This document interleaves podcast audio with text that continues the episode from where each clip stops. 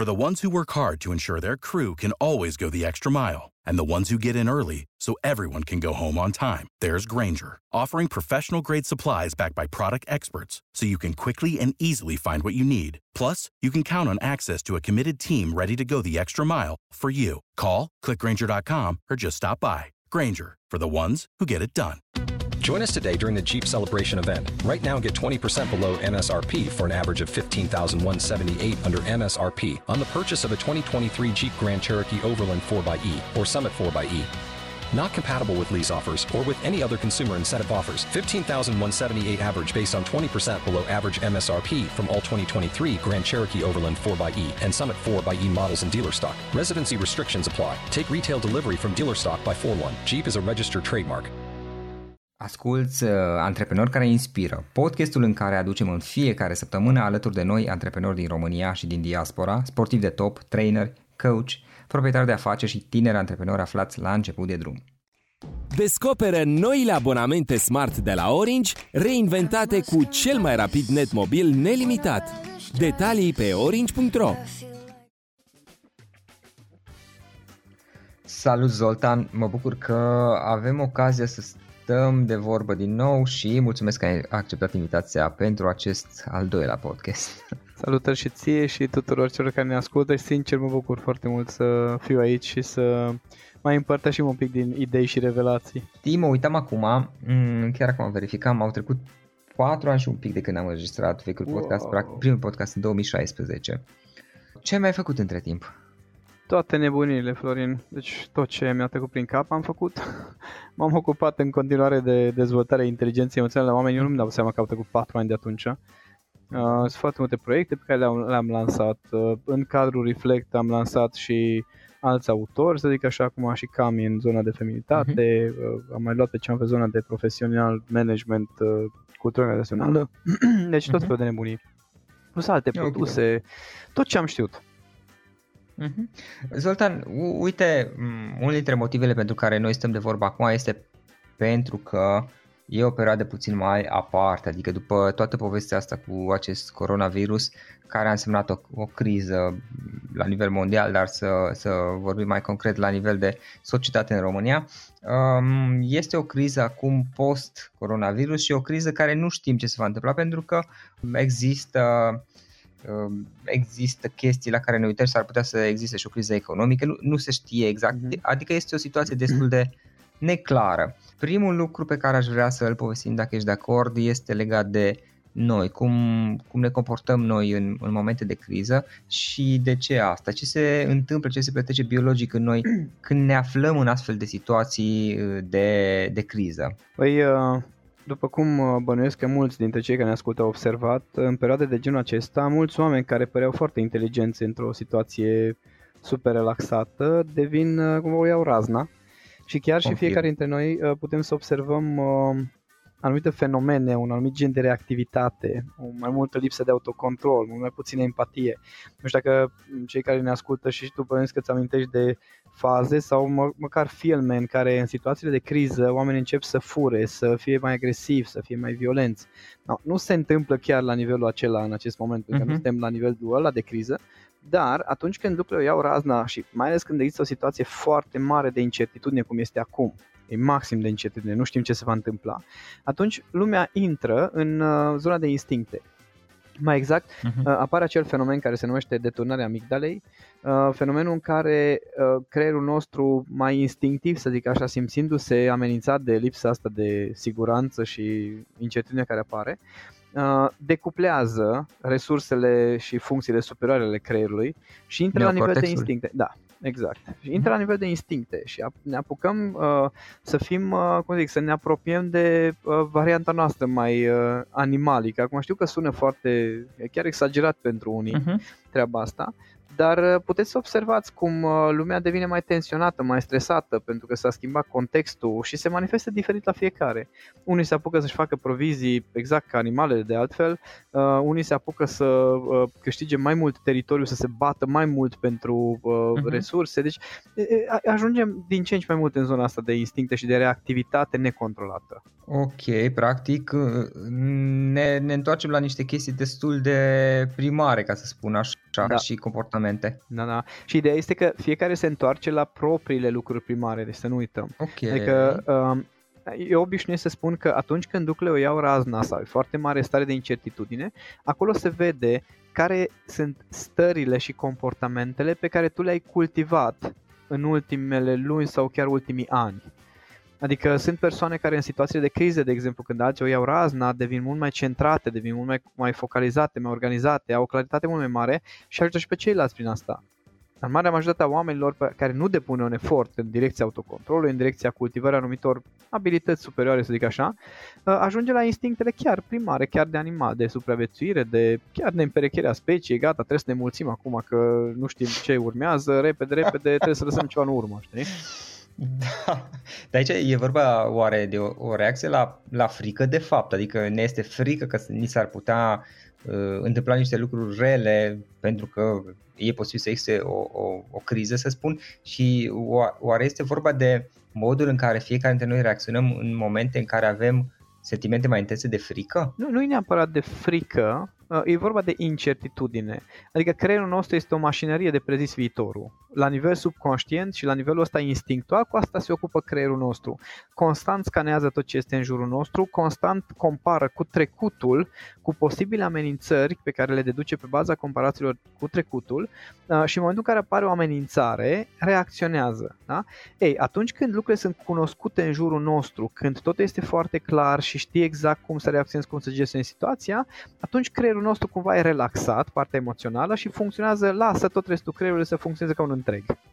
Dar în mhm. momentele în care e foarte multă incertitudine, nu neapărat vorbim de frici de genul Oi, ce o să va întâmpla sau de o analiză conștientă a ce se poate uh-huh. întâmpla, ci vorbim pur și simplu de faptul că, oh my god, ce se va întâmpla? Sentimentul de incertitudine.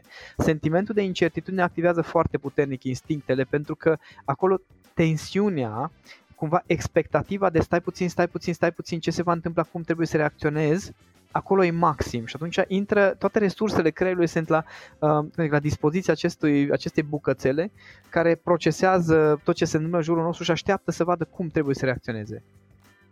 Uh-huh. Și, și practic, de ce unii dintre noi reacționăm în astfel de momente de incertitudine într-un mod, nu știu cum să spun, haotic, de-a dreptul irațional, mai mult sau mai puțin, și alții reușim totuși să să ne oprim, să facem pauză, să, să reflectăm puțin, poate să ne detașăm puțin sau să, să încercăm puțin să ne detașăm de situație ca să obținem un pic mai multe de claritate sau un pic mai mult de calm înainte de, de a lua orice decizie. De ce unii reușesc totuși să, cum să spun, să creeze un fel de pauză între stimulul emoțional și reacția noastră?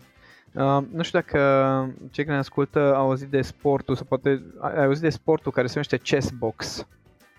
Este o combinație între uh, șah și match uh-huh. de box. Adică ceva de genul nu știu câte minute uh, ăștia boxează, dau unul în altul, da? Uh-huh. Uh, după care uh, nu știu câte minute joacă șah. Uh-huh. Și câștigă ori prin knockout, ori prin mat se câștigă uh, okay. meciul respectiv. Și e interesant, când am auzit prima dată concept, n-am înțeles și am început să studiez ce se întâmplă în felul următor. Uh, orice fel de competiție sau sentiment de genul acesta de amenințare activează secreția de adrenalină. Adrenalina inhibă funcțiile superioare ale creierului. Uh, la unii sportivi de performanță se vede chestia asta foarte clar. Uh-huh. Da? Și atunci, uh, adică dacă ești foarte mult în competiție, non-stop în starea asta de competiție, foarte multă secreție de adrenalină, practic împiedică să-ți dezvolți funcțiile superioare ale creierului. Ei, jocul ăsta chess box, da? ce face? Trebuie să intri în funcțiile primare, supraviețuire, bătaie, uh-huh. intri în funcții superioare și trebuie să înveți să comuți treaba asta. Ei, ăsta e un exemplu foarte ex, așa extrem de antrenament pentru ca să-ți obișnuiești creierul să mute între cele două.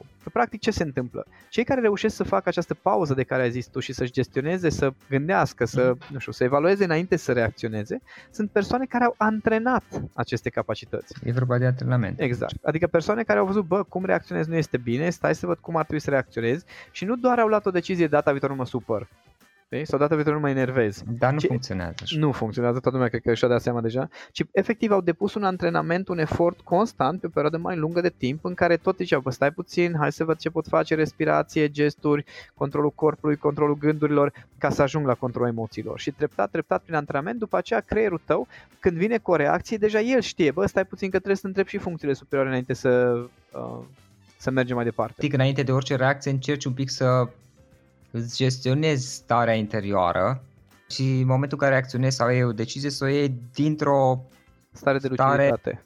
Da, mai mult sau mai puțin de calm, cel puțin, și nu de, nu știu, anxietate, frică, îngrijorare. Da, da, deja să poți observa cu mine reacția e nevoie de un antrenament. Da. Că cu asta se da. confruntă da. majoritatea oamenilor. Păi mi-am dat seama că nu-i bine, dar nu pot să mă opresc. Păi, numai puțin. Trebuie să observ că nu-i bine, trebuie să vezi tot procesul uh-huh. de cum ajungi până acolo, că unii nu observă decât când ești deja nervoși. Nu-și dau seama cum se enervează de procesul lor interior și exterior, de cum se schimbă gesturile, cum se schimbă mimica, cum se schimbă gândurile, până la momentul în care explodezi de nervi. Că tu nu poți să intervii când ai explodat. Mm-hmm. Trebuie să intervii înainte. Dar majoritatea oamenilor nu observă nici măcar procesul, doar observă că au explodat și iau decizie data viitoare nu mai explodeze. Adică aici e vorba de a ne cultiva, a ne antrena într-un fel starea de calm și liniște și nu neapărat de a fi, să zicem, de mâine zen, care n-ar fi, n-ar fi rău, dar poate este nu imposibil chiar așa. Da, ok, sau poate ai nevoie de mult timp, dar cel puțin să începi să faci un progres în acest sens. Cum putem să ne antrenăm starea asta de calm și de liniște și cumva să ne antrenăm, să ne cultivăm, nu știu cum să spun. Um, Abilitățile de... de inteligență emoțională. Da, adică atunci când mă apucă dracii, ok, stai un pic înainte de reacționa și a zice ceva, să mă, nu știu, să, măcar să încep să mă observ, presupun că treptat, încet, încet păi, mă gândesc. Există niște etape, că nu te gândești înainte în timp. Prima dată, deci etapele dezvoltării uh, autocontrolului sunt felul următor. Uh, sunt oameni care degeaba le zici că se comportă iurea că nici măcar nu-și dau seama. Da? Asta este etapa de inconștiență totală. Adică chiar dacă vine ceva și zice, bă, mă deranjează ce faci, zice, ce fac, mare lucru, nu fac nimic. Da? Nici măcar nu-și dau seama. Mhm. Nu-și dau, nu-și dau seama de consecințele reacțiilor sau comportamentelor lor. Asta e etapa cea mai gregară, să zic așa. După aia vine etapa de începător, în care foarte mult suferă o grămadă, când după ce ai avut un comportament, îți dai seama că în contextul dat n-a fost constructiv. Da? Uh-huh. Ulterior, Asta este prima etapă de, de conștiință în care nu există încă autocontrolul. Da? Doar îți dai seama ulterior că n-a fost bine. După aceea, distanța asta între cum reacționezi și când îți dai seama este din ce în ce mai mică. Adică din ce în ce mai repede îți dai seama că, ok, stai puțin, cum m-am comportat nu este bine, sorry și poți să reglezi procesul, până când la un moment dat îți dai seama în timp ce se întâmplă. Atenție, și acolo există șanse reale încă să nu poți interveni. Ai o altă etapă da, dar de observ, deoc- de- exact. Deocamdată, scuze că te întreb, deocamdată da. obiectivul sau preocuparea este, nu este neapărat de a schimba mhm. comportamentul, mm-hmm. ci de a observa că l-ai. Pentru că mă gândesc că dacă tu îți propui, băi, când uh, cineva îmi taie calea în trafic, să nu mai mi se urce tot sângele la cap, știi, asta e o chestie care se întâmplă multor ori până la urmă, mm-hmm. multor, perso- multor persoane, uh, înainte de, a, de a-ți propune, gata, din clipa asta voi fi așa de zen, când poți să taie calea toți, că nu se întâmplă nimic. Prima chestie este, băi, hai să observi, că mă enervez în continuare, dar eu observ că... Dar observ cum urcă sângele în cap, că foarte fain exact. exprimat. Chiar dacă cum nu urcă nimic. sângele este exact. despre era jos și urcă, nu, era, uh-huh. nu este despre era jos, ei sus. Știi? Uh-huh. Pentru că asta, asta ratează foarte mulți, procesul în sine. Că tu nu poți interveni în rezultat. Oamenii vor să schimbe rezultatul. Nu poți schimba rezultatul dacă nu intervii în procesul prin care îți urcă Aha. sângele în cap. Ok, deci, deci prima etapă e să observi procesul. Și da. când observi procesul, la un moment dat poți să-ți dai seama când ți-a tăiat calea în trafic ăla, poți să-ți dai seama cum, te tre- cum tresar, de exemplu, de faptul că te-ai speriat înainte să te enervezi, că după ce te-ai speriat, începi să, uh, începi să te mhm. gândești, bă, cum a putut să facă așa ceva, de ce nu este atent, de ce nă, nă, nă, gândurile alea creează o anumită tensiune sau amplifică tensiunea aceea până când după aia încep să respiri mai repede, încep să dai în volan, încep să claxonezi și toate chestiile astea, elementele astea mici construiesc acei nervi la care ai ajuns, uh-huh. maximul ăla de nervi. Și dacă ai conștientizat procesul, urmează etapa în care vei putea interveni în proces, nu în rezultat. Asta e greșeala fatală a oamenilor, că vor să schimbe rezultatul, dar nu-și dau seama de proces. Și practic atunci, de fapt, ce faci tu este că îți alternezi procesul, schimbarea procesului, exact. iar schimbarea rezultatului, dacă am înțeles de la tine, vine în mod natural. În exact. momentul în care se schimba procesul, rezultatul va fi un, un beneficiu lateral, să spun. Exact, exact. Va fi o consecință directă. Exact așa cum consecința exact. acum a procesului tău este că ajungi să te enervezi, să ajungi epuizat acasă, sau ajungi să n-ai răbdare cu copiii, de exemplu, consecința procesului va fi diferită în momentul în care schimbi procesul în sine. De exemplu, sunt mulți oameni care vor să fie empatici și răbdători cu cei de acasă, dar ei nu uh-huh. sunt mhm. empatici și răbdători deloc în timpul unei zile. Și atunci tu ce antrenezi este nerăbdarea, lipsa de empatie, poate chiar o stare de ură, de frustrare de nervi uh-huh. și asta faci 16 ore pe zi și când ajungi acasă, hai să fiu răbdător și empatic. Ca să rezum puțin ce ai zis până acum, înainte, întâi observ faptul că te-ai enervat în trafic după ce s-a întâmplat, apoi încep treptat să observi uh, că faci asta în timp ce se întâmplă mai mult sau mai mhm, puțin, mhm, fără să schimbi neapărat rezultatul. În momentul de față nu te interesează să schimbi nimic, doar să-l observi. Să fii uneori conștient. Uneori să știi, uneori le iese oamenilor chiar de când observă. Asta e cazul norocos. Okay. Ok, dar treptat, tu, tu în timp ce, nu știu, claxone și chestii, realizezi chestia asta că o faci, dar o faci în continuare, deocamdată nu neapărat schimbi. Mm-hmm, nu poți interveni, da. Ok, mai departe. După care o să vină un moment în care în timp ce ești în proces îți dai seama și când începi să apeși claxonul și ai apăsat odată, în timp ce apeși îți dai seama, bă, ceva că iară tot claxonez.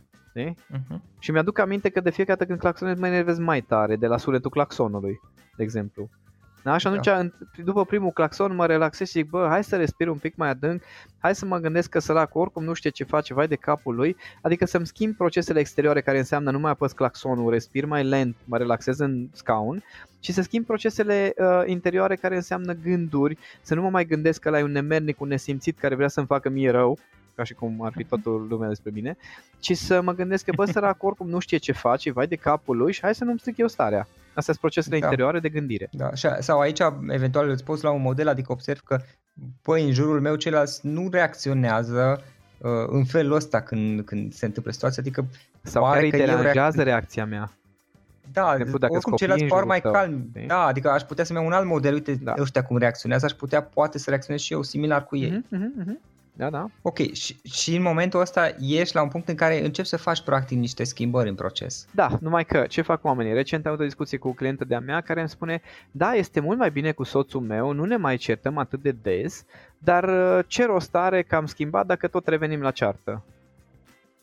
Și problema este că oamenii nu-și dau seama că dacă vrei să schimbi un șablon emoțional, de exemplu, ești o persoană agitată uh-huh. sau ești o persoană irascibilă sau o persoană care se enervează des sau care se ceartă cu diverse persoane apropiate, uh, nu o să se schimbe dintr-o dată pentru că tu ți-ai dat seama sau pentru că ai schimbat o singură dată. Un comportament pe care l-ai antrenat și subliniez, antrenat ani de zile prin repetiție, nu o să se schimbe nici pentru că ți-ai dat seama, nici pentru că ai reușit să intervii o dată sau de două ori sau poate nici măcar de 10 ori. Și uh, explicam așa oamenilor, dacă vrei într-adevăr să faci o schimbare în, uh, în comportamente și în starea ta, sunt trei factori pe care trebuie să-i măsori legat de uh, lucrurile pe care vrei să le schimbi. Primul factor este frecvența. Da? Cât de des ți se întâmplă chestia nasoală?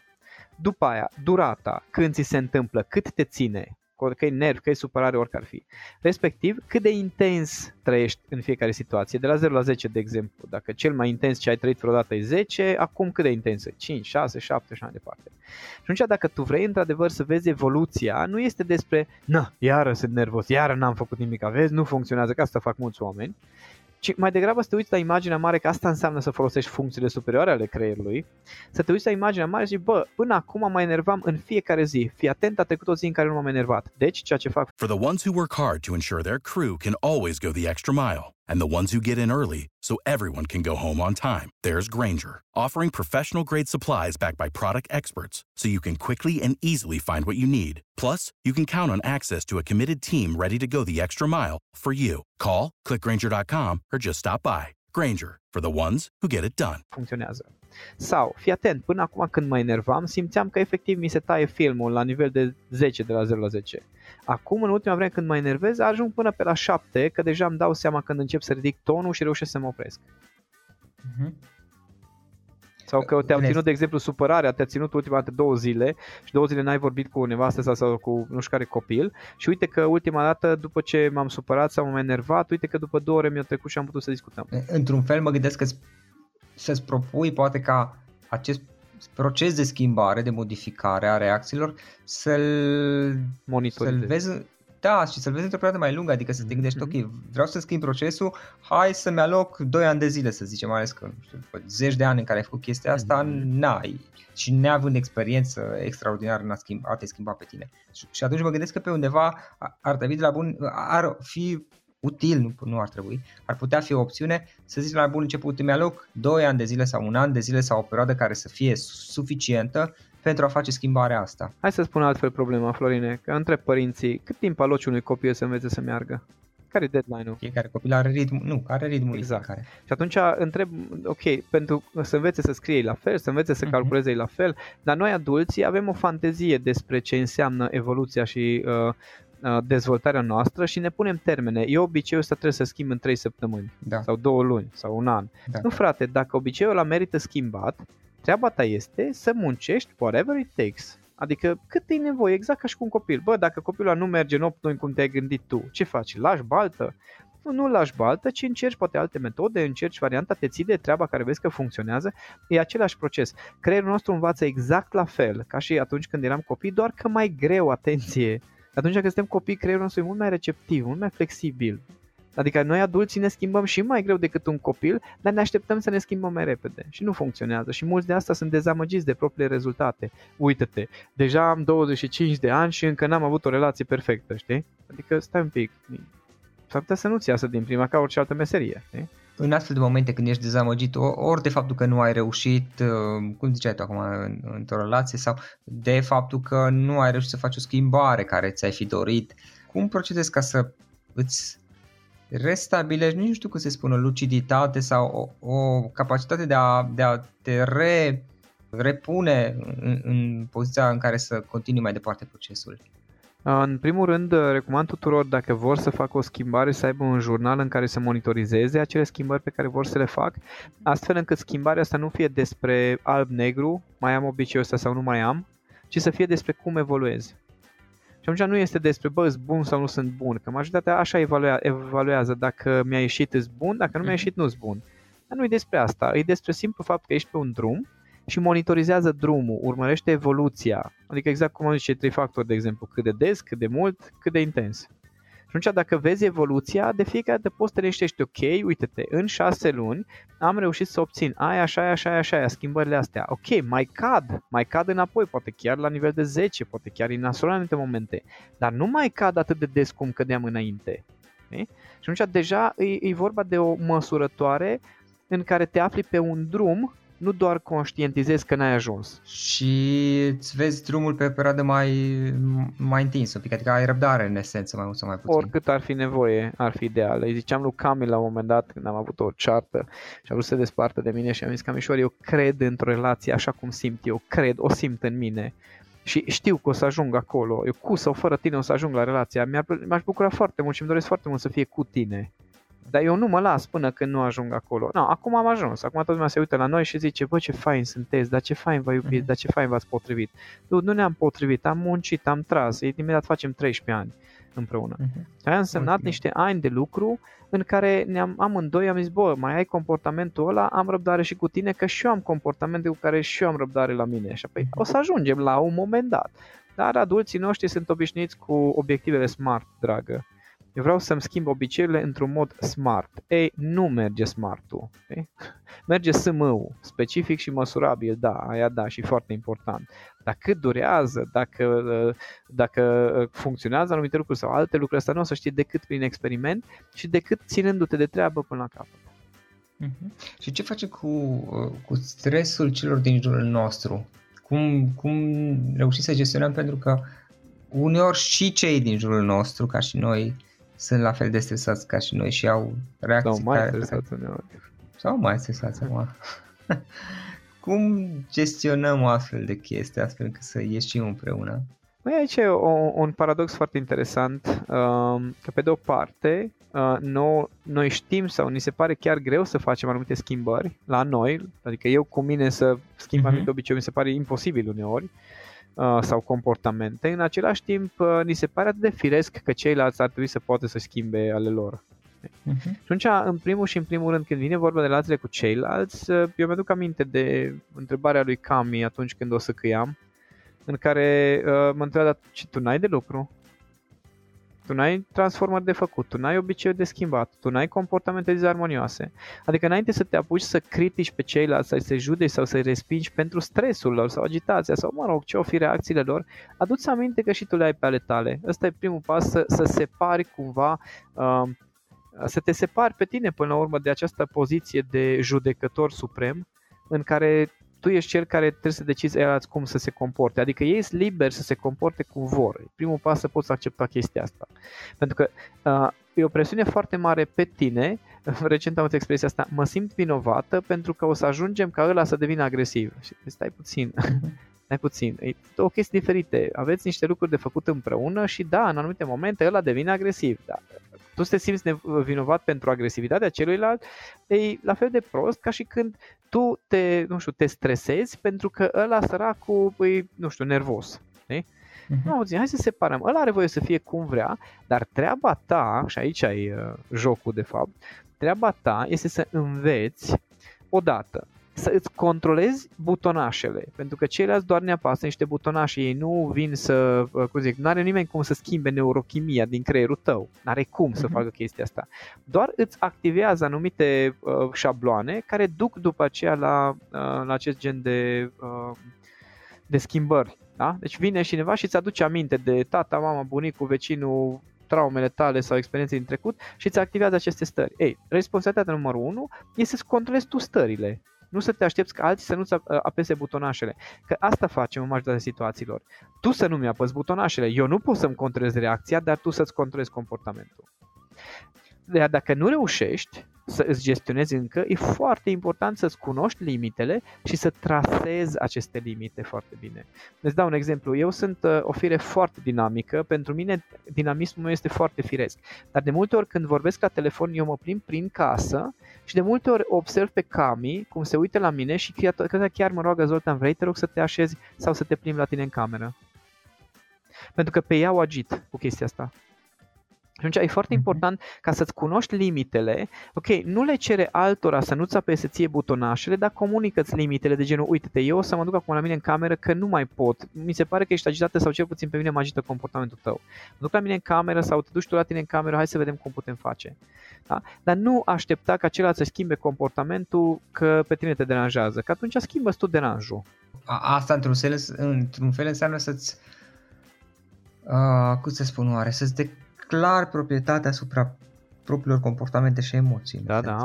Da, da, asumare, da, asumare la Îți nivel asum. extrem chiar. Ok, și, și înseamnă de asemenea să oare înseamnă și să trasezi niște limite și sau granițe, nu știu cum să le zic, legat de emoțiile celorlalți, adică în momentul în care auzi uh, direct sau indirect, și am auzit și direct chestia asta, tu mă faci să mă simt, ok, cum faci?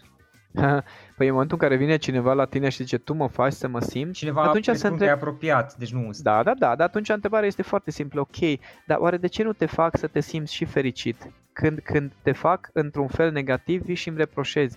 Iar dacă eu te fac fericit, eu te fac trist, atunci mhm. n-are rost să avem discuția asta. Atunci ia-te după mine și cum să așa dar nu mai îmi cere să fiu eu diferit. Atunci doar mulează-te dacă asta e treaba ta. Uh-huh.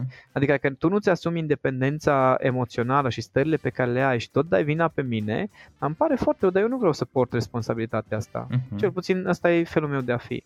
Adică ori, sau mai este varianta că aici e o chestie, un joc interesant. Fii atent. Dacă vine persoana respectivă care zice, tu mă faci să mă simt și la rândul tău tu îi spui, păi și tu mă faci să mă simt, nu o să-și asume. Adică culmea este că persoane de genul acesta își asume unilateral chestia asta. Da? Deci nu-și asumă într-un fel corect din punct de vedere matematic. Adică, ok, pot să accept că eu te fac să te simți într-un fel, e ok, dacă acceptăm pe baza acestei premize că și tu mă faci pe mine să mă simt într-un fel. Practic niște emoții negative și încearcă cumva să scape naibii, să zic așa, de exact, ele. Exact. Uh, nu, nu, încearcă, să, încearcă să scape celălalt de emoțiile lui negative. Ideea în sine nu, adică nu este un comportament neapărat rău, că în esență este un comportamentul per se are o, o, o intenție pozitivă ca omul să se libereze de emoții. Da, dar în esență are o, o stare de victimă omul ăla. O da, le aruncă în spatele cuiva și, mm-hmm. și îl încarcă pe ăla și oricum nu-și rezolvă emoție decât temporar, eventual în cel mai bun caz. Păi temporar pentru că emoția lui, adică e ceva de genul dacă tu ai trăit starea asta negativă cu o singură persoană în viața asta în aceleași condiții, înseamnă că da, acea persoană îi devine pentru starea ta. Dar puțin probabil. Da? Puțin probabil. Ceea ce înseamnă că dacă ai trăit o stare cu mai multe persoane sau mai multe situații de-a lungul mhm. vieții, care e singurul element comun? Da? Deci nu da vina pe mine pentru stările pe care tu le trăiești. Pe moment, faptul că eu îți apăs anumite butonașe, da, pot să-mi asum că poate am comportamente care nu sunt perfect armonioase, Da, poate am comportamente ca- care sunt deranjante pentru tine. Dar ok, hai să negociem chestia asta dintr-o poziție de egalitate, nu de victim-agresor. Și, și practic stabilești niște limite sau Da, granițe sau Da, cum da, să da, zic. da. Da, fiecare, a- suntem oameni și să avem preferințe, da? Avem preferințe, avem dorințe, avem limitări fiecare. Și atunci dacă învățăm să ne respectăm pe ale noastre și preferințe și limitări, la fel putem să respectăm foarte ușor și preferințele și limitările celuilalt.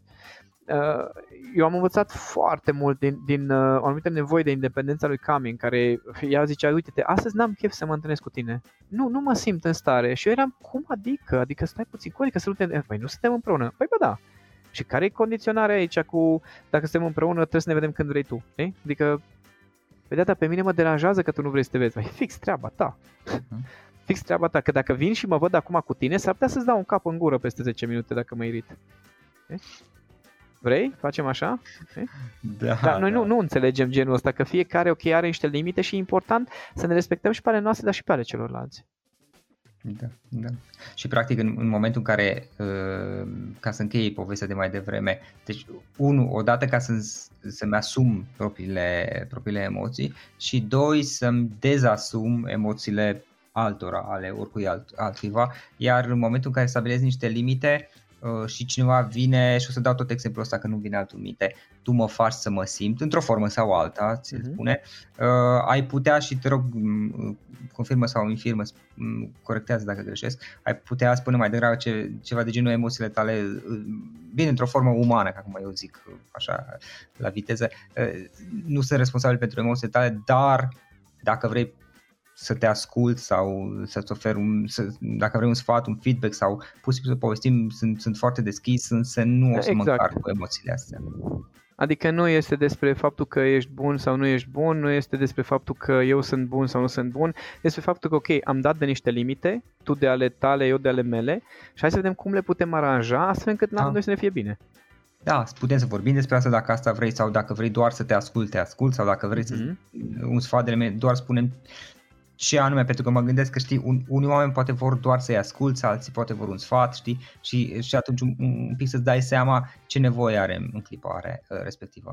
Aici ai nevoie, în ace- în, ca să poți face treaba asta, e nevoie să poți să-ți potolești uh, reactivitatea care în momentul în care cineva te atacă, animalul din tine instant intră în defensivă. Știi? Și atunci e nevoie să poți observa exact șablonul ăsta Da. în care dacă vine ceva cu reproș, cu frustrare, cu nemulțumire, îl iei Mhm. personal ca pe un atac. Adică nu te gândești că, bă, stai puțin, poate am încălcat niște limite sau poate omul fix acum are starea asta, whatever. Știi? Hai să văd ce e acolo și direct luăm personal și atunci dacă intri în defensivă îți dai seama că de acolo numai război poate să iasă. Zoltan, știu că ai niște programe interesante și niște chestii pe care le-ai dezvoltat uh, online pentru oamenii care sunt interesați să-și gestioneze mai bine inteligența emoțională. Poate vrei să ne spui câteva cuvinte despre asta? Păi atunci de, de când uh, noi nu ne-am auzit am creat o grămadă de produse Florin, o grămadă. Atunci când am vorbit noi aveam uh, cursul acela uh, principal, să zic așa, Back to Yourself cu dezvoltarea inteligenței emoționale. Între timp am creat multe produse uh, și audio și sunt și conferințe filmate și lumea dacă vrea să le vadă poate să intre pe uh, uh, shop.reflect.ro, reflect cu EQ de la Punem Emotional Quotient, uh, respect, eh, respectiv de la verbul a reflecta Da? și acolo, uh, acolo se găsesc cu descrieri fiecare, cred că fiecare poate să găsească ceva de la managementul stresului până la explicații despre emoții și cum să, să le schimbi, uh, multe, multe uh, variante. Ok, ok. În final, Zoltan, dacă este ceva care poate mie mi-a scăpat și dacă mai este ceva, orice care ai vrea să adaugi, Păi Back to Yourself durează 5 luni și conferințele mele scurte sunt de 2 ore jumate. Vrei să mai completez cu ceva? nu. nu, dar să știi că întrebările, întrebările pe care mi le-ai pus sunt chiar pertinente pentru perioada asta. Cred că cea mai multă lume uh, se confruntă cu exact aceste două probleme. Ok, eu ce fac cu comportamentele mele și ce fac cu comportamentul celorlalți, pentru că îmi dau seama că din mine ies lucruri pe care, la care nu mă așteptam și din ceilalți sau în relația cu ceilalți ies la suprafață lucrurile care uh, nu ne așteptam niciunul. Și atunci bănuiesc că dacă oamenii uh, uh, nu știu, și-au luat notițe, cel puțin sper că și-au luat notițe, uh-huh. cu siguranță uh, uh, dacă pun în practică o să poate să vadă niște schimbări, dar e nevoie de practică și de antrenament. Super. Uh, Zoltan, îți mulțumesc mult pentru discuție, mi-a făcut plăcere și sper să o luăm mai, mai repede de data asta. Cu mare drag, Florin, și felicitări pentru toate proiectele tale, că știu că nici tu nu stai uh, pe loc și uh, bănuiesc că toți ascultătorii tăi sunt mai fericiți un pic măcar cu câte un, uh, un interviu sau câte un episod de genul acesta. Mulțumesc, mulțumesc! În final, iată cele mai importante linkuri. florioșoga.ro podcast. Aici găsești toate sutele de interviuri și podcasturi publicate, le poți asculta sau descărca oricând vrei. Așadar, florioșoga.ro podcast. Și o ultimă recomandare, florinroșoga.ro slash cărți. Aici vei găsi rezumate de o pagină la majoritatea cărților recomandate în podcast și la multe alte cărți de antreprenoriat, dezvoltare personală, afaceri, marketing, psihologie practică. Sunt rezumate și conțin sumarizate cele mai importante idei ale cărților, astfel încât să-ți dai seama dacă vrei să citești o anume carte sau nu. Așadar, florinoșoga.ro slash cărți și găsești rezumate la sute de cărți acolo. Ne auzim săptămâna viitoare la un nou podcast. Până atunci, îți doresc o săptămână excelentă. Pam, pam! Join us today during the Jeep Celebration event. Right now, get 20% below MSRP for an average of 15178 under MSRP on the purchase of a 2023 Jeep Grand Cherokee Overland 4xE or Summit 4xE. Not compatible with lease offers or with any other consumer incentive offers. 15,178 average based on 20% below average MSRP from all 2023 Grand Cherokee Overland 4xE and Summit 4xE models in dealer stock. Residency restrictions apply. Take retail delivery from dealer stock by 4 1. Jeep is a registered trademark.